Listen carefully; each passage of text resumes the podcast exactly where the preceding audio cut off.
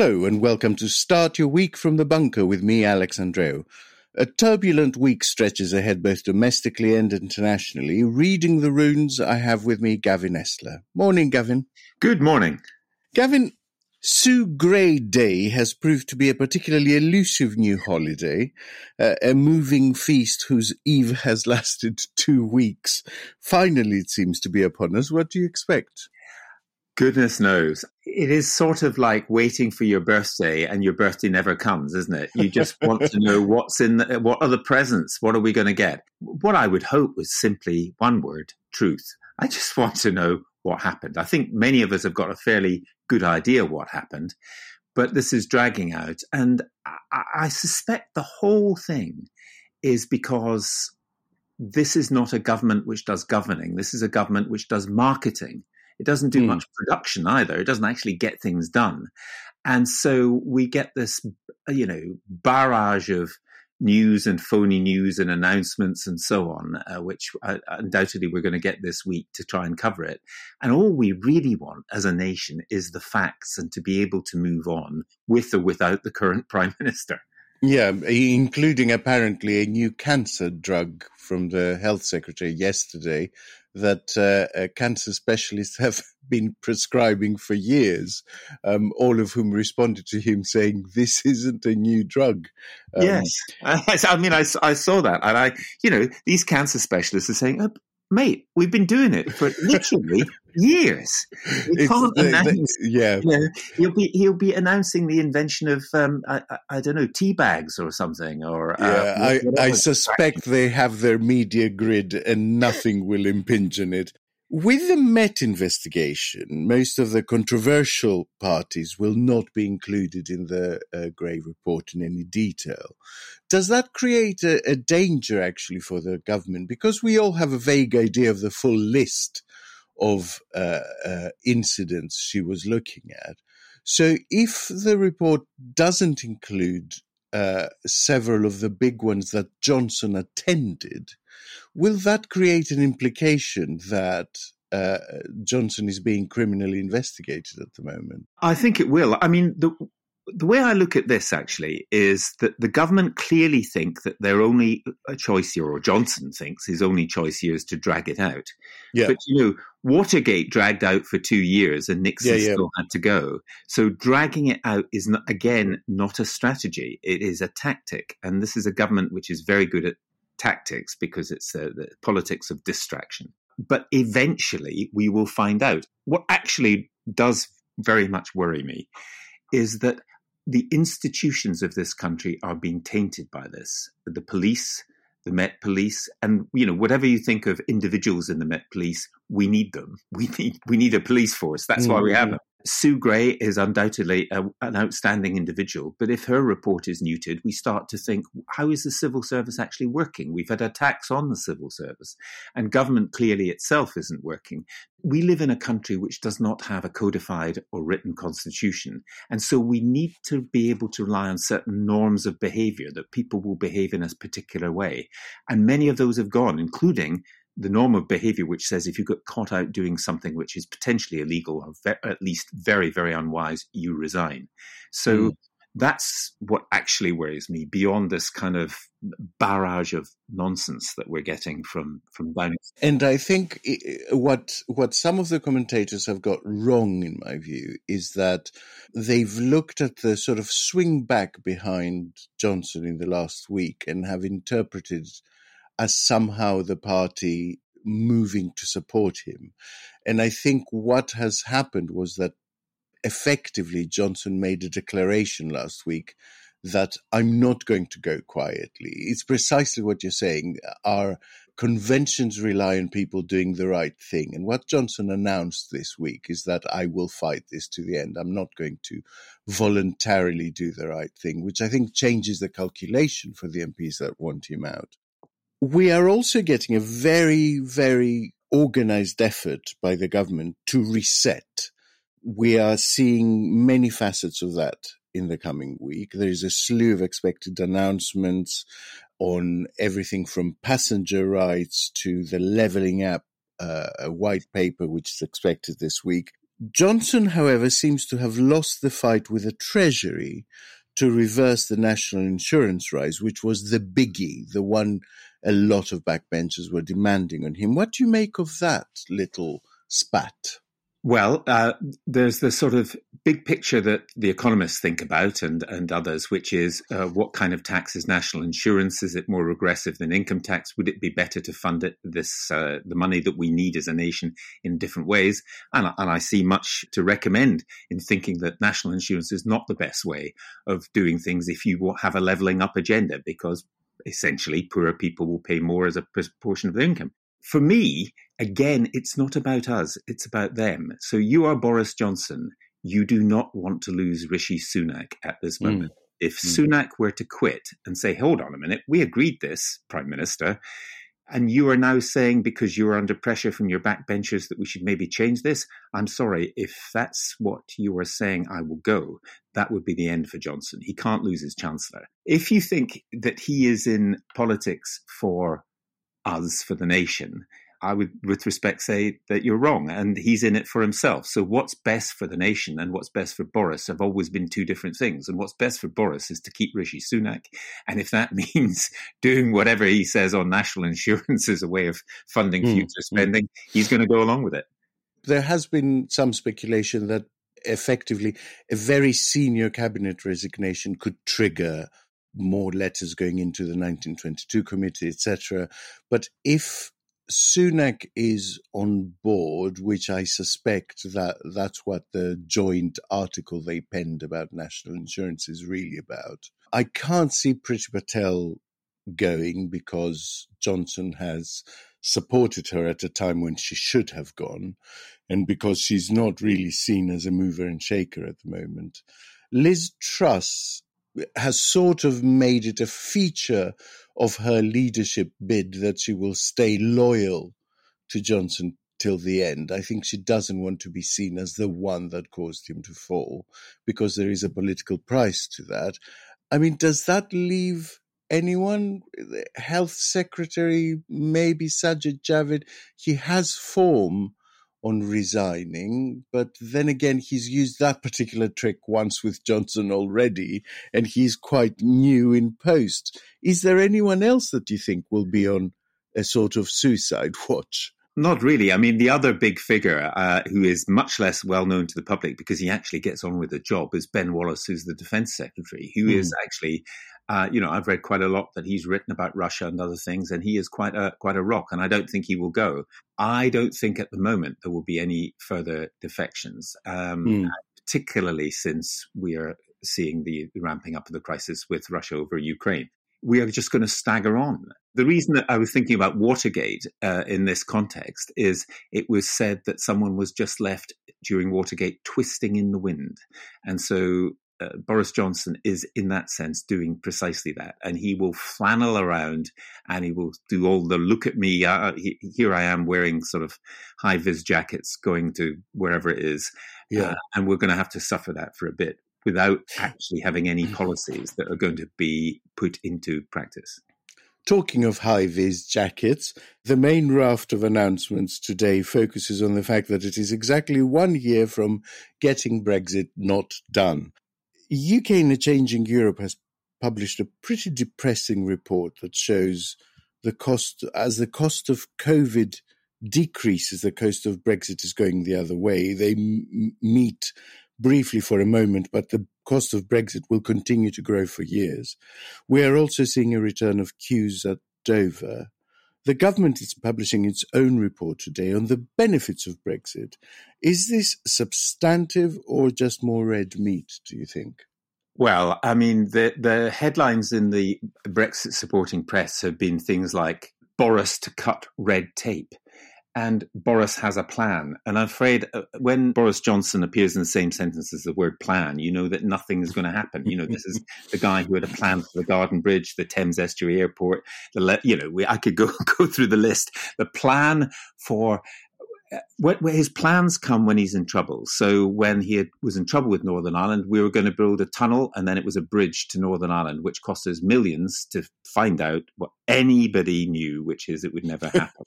and now we have a plan to cut red tape. Well, the red tape is the red tape because we've left left the European Union.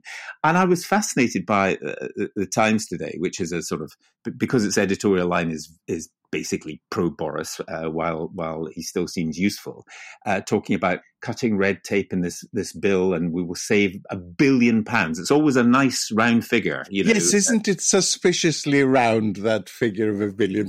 So you're talking about the the late uh, yesterday, a, a, sort of bill was trailed by Attorney General Suella Braverman that promises to make it easier to scrap existing regulations. And as you say, the figure it will save is a big, fat, round one billion pounds. Really coincidentally, it comes to an absolutely round number. But but but but but also two things I'd say about that. One is that those all those red tape regulations which we all hate were ones that the British government assented to when we were members of the European Union because that's the way the European Union works. And the second thing is the Times journalists, you know, whatever the headlines say, the Times journalists are basically honest folk who get to the story. And there's a bit in it which says, however, all this did not specify exactly what provisions the bill would contain or how it calculated that businesses would save a billion pounds. In other words, it's a headline without a, without much of a story. Let me point out the perennial. It's up to one billion pounds. So we're That's talking about what I earn. I earn up scrapping every possible regulation. You know, I buy a toaster and it explodes, but too bad. Um, you know, Brexit uh, got done.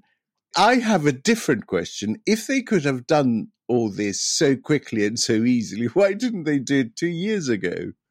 Yes, uh, that's a very good question. And I have another question, which is that there were occasionally queues at Dover because I spent a lot of time in Kent. I'm Chancellor of the University of Kent. But the queues at Dover have got much worse since Brexit. Now, I would dare to suggest that maybe the queues are caused by Brexit and by the increasing red tape which this government has insisted on because we have got a hard Brexit. Looking internationally, it is also tainted by our domestic policies. There are ongoing diplomatic efforts to restabilize the situation at the Ukrainian border. Johnson is calling Putin later today, and Truss is expected to visit Moscow. Is this to do with Ukraine or is it to do with a possible Tory leadership contest? I think it has got to do with Ukraine in a sense, but uh, the idea that Boris steps in and saves the Ukrainian people from from the Russians is uh, is not going to happen. And Liz Truss, I mean, Liz Truss, when she was negotiating trade deals as our trade secretary, negotiated a trade deal with Japan, which was simply a copy of the existing EU Japan trade deal. And then she then boasted that it means that soya sauce is going to be cheaper. She called it soya sauce when everybody else calls it soy sauce. So that is always in my head when I think about her going to Russia she went to Australia and was des- described by a former Australian Prime Minister as, I'm quoting here, demented. So I am not holding my breath for any major breakthrough. The key thing is that, as I said about Ben Wallace, the defense secretary, he is very well prepared. He is uh, working hard, but we are a small power. You know, the Global Britain Initiative came after a defense review, which reduces the uh, the British Army to about seventy five thousand troops, which was the level it was at in seventeen fifteen during the War of the Spanish Succession. So we are not a big hitter. Uh, in this, hmm. we are only a player because we are part of NATO, because we work together with other nations for the common good. And the Ukraine crisis, the other part about the Ukraine, though, is that we should expose much more of what, what Putin's real problem is. Vladimir Putin's problem is that Russia is an underdeveloped country. It should be very rich, but uh, he and his Kremlin cronies have stolen a lot of the money.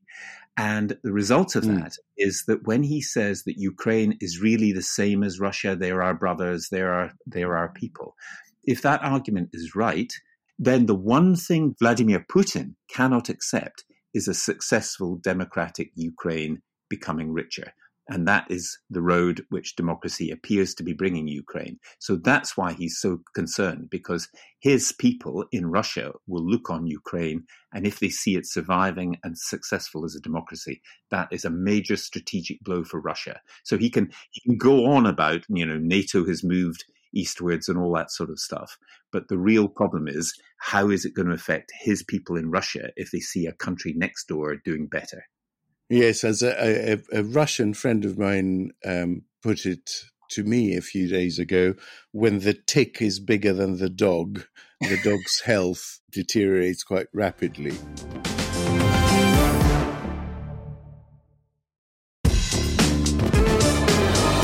Now, on a completely different subject, your other half is a musician.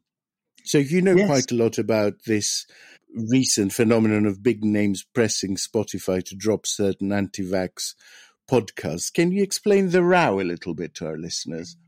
Yes, in fact, in fact, there's two rows, but the the one which has surfaced in the last few days is about the Joe Rogan podcast. Joe Rogan is very mm-hmm. popular. He's got 100 million apparently from Spotify for for he's a, he's an American comedian. He's got 11 million listeners, and uh, he has made to put it politely, some very controversial statements about uh, coronavirus, which have been attacked by medical professionals. And he's been seen by some to be undermining essentially the vaccination program. I mean, mm. he's not a virologist and he wouldn't claim to be. And he's got into the kind of not quite down the Trump road, but uh, far enough down that to cause concern.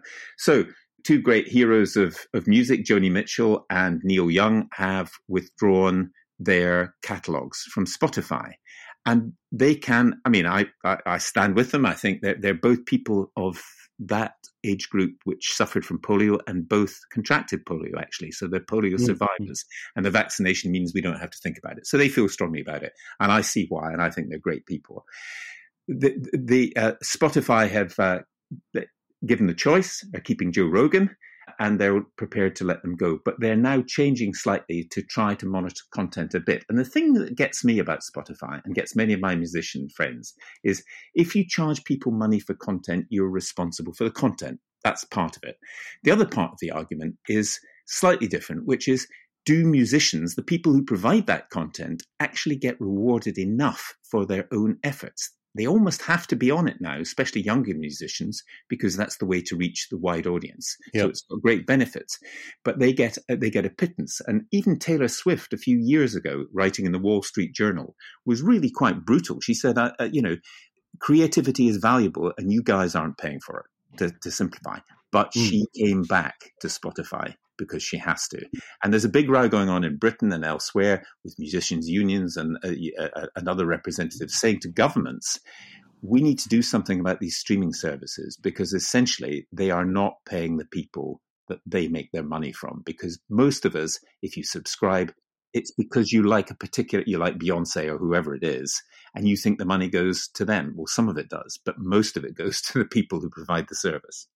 So Spotify have said today they're going to put a sort of advisory on the podcast in question and other podcasts that share what they describe as controversial information. I mean, will that will that do it?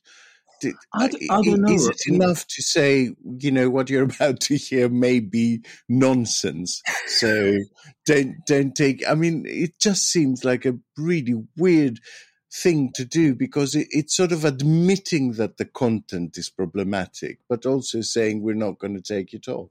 I agree with that. I think I think well, part of it is. I mean, I like you do. I believe in freedom of speech, and but I believe freedom of speech should be used responsibly, and we can argue about that. But I have to say, if you're one of the 11 million listeners of Joe Rogan and you take medical advice from a stand up comedian, I, I, would wonder about your sanity. Uh, you know, I take medical advice from medical people. What, what I do think is interesting is why people like that feel they should pontificate about something so important. I mean, you and I, I don't know if you've got any cures for cancer you'd like to share with us. We, we just don't do that. It's just, it's irresponsible and, and, and stupid. So listen, if I get that much money from Spotify, I'll do it. yeah, hundred million. Yes, I, I suppose to hundred million, we should say. you know, if it's good enough for the Secretary of Health to be sharing um, you know, cure for new cures for cancer that are in fact not new. Why shouldn't I make a little a little bit of money on the side? Fair, that would be leveling up, Alex. Yes. Um, uh, if Spotify are listening, we are available. Now, Nadal, uh, in a slightly related matter, uh, Nadal broke records by winning his 21st Grand Slam uh, over the weekend, while anti vaxxer Djokovic watched it at home, presumably stewing. Will this act as a cautionary tale, do you think, that brings more people over to the side of science? Or will it just further polarize debate, making those who are anti be even more anti? Are there still basically so- soft edges to this uh, uh, to this hardcore that we can nibble at to bring more people over to the vaccination side?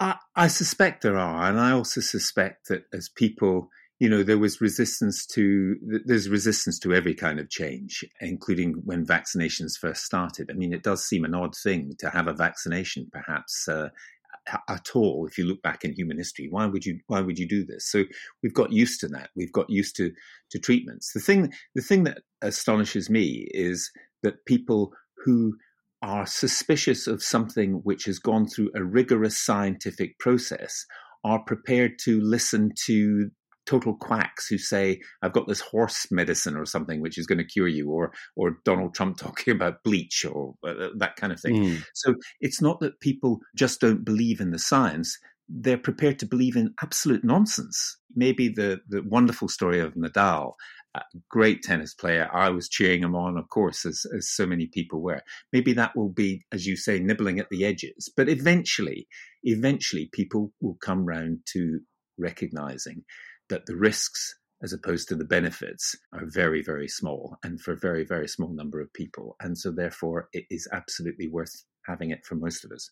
Now, finally, there is a, a, a rally on Saturday at midday in central London to protest the elections bill, which is part of this triumvirate of quite anti democratic bills that the government is bringing forward. You have the elections bill, you have the police crime and sentencing and courts bill, and then you have the nationality and borders bill. All of those are at various stages of being considered, and on all of those, it is the Lords that have uh, uh, put the brakes on the more egregious and authoritarian provisions in those bills. What do you think of the job the Lords have been doing? Is it really quite strange that we have the unelected chamber currently guarding our democracy? It is, isn't it? It's it's so odd. I mean, I wonder if the Lords are one of those strange organizations that definitely shouldn't work in theory, but actually in practice isn't so bad. So I've got to know over the years in journalism, knowing a number of politicians who've been uh, put up to the Lords and some other people who've done some great stuff. I've got round to thinking that there's about 800 members of the House of Lords, and about 500 of them are a total waste of time. Uh, but the other 250 or thereabouts are really pretty hardworking people, actually. Mm. And they they're there, many of them, because they don't need anything from the, any prime minister of the day. Yeah. They are quite independent minded. It, it, doesn't mean to say they're crossbenchers. They might be Labour or they might be Tories, but they are decent people. And just just recently, I, I happened to be talking to Shami Chakrabarti, who used to work for Liberty, so was on the left politically and is now in the House of Lords, and Ken Clarke, who is obviously conservative and is on, on the right. And they're you know, you get them in a room together and you have fun and you have laughter and they're like normal human beings and they disagree quite strongly on other things, but they don't dislike each other. Mm. Uh, and that is not the same mood as in the Commons. No. And they're, they're, they're also not people, they've, they're ambitious for the country, but they're not ambitious for themselves. They don't want, they don't, they're not running for the leadership of anything. So uh, that's a long way of saying, I think that they, well, what, what used to be said about the American Senate, that the Senate is where the hot a tea of the of Congress is cooled in a in a mm, saucer, mm, mm, and maybe the Lords are, I hope, will take some of these very and this not democratic House which is part of our democratic system, might reinforce some democratic values. Do you think there is scope for this um, rally on Saturday to turn into a sort of mass protest about everything, including Partygate, especially if we get a report that criticizes Johnson quite strongly, and uh, uh, and he signals that he's not going anywhere. Considering this rally has been sort of approved by the local authorities and the police, is there potential for Saturday to turn into quite a difficult day for Johnson? I hadn't thought of that actually, Alex, but uh, but it it could be, couldn't it? I mean, we're not the French, so we don't have quite the anger uh, at rallies. The uh, rallies, I mean, I I marched on uh, quite a few things, and we're we're all quite kind, and people say excuse me when they bump into each other, and they tend to talk to the police and the, on the rallies and most things. So we're a fairly polite nation, but nevertheless, if it, if there, there happened to be a big turnout, it might just be the start of people saying we've had enough of this bloke.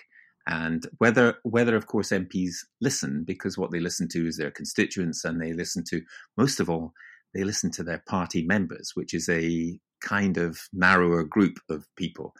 But it can't do much harm to turn out on the streets and say that we are extremely disappointed, to put it in a polite British way, uh, that we've got a government at a time where we, there could be a big land war in Europe, where we don't trust the prime minister and we don't believe almost anything that he says uh, based on our previous experience of him. That might be quite a good thing. Mm, down with this sort of thing. Um, and that's the end of this edition of Start Your Week. Gavin Esler, thanks for joining me. Thank you, Alex. It's been a pleasure. If you found this podcast useful, then you can help us out and spread the word. Why not forward the link to this episode to three friends you think might enjoy it? It's really easy. There's a share button in every app, and nothing wins people over like a personal recommendation. Thanks for listening. We'll see you tomorrow.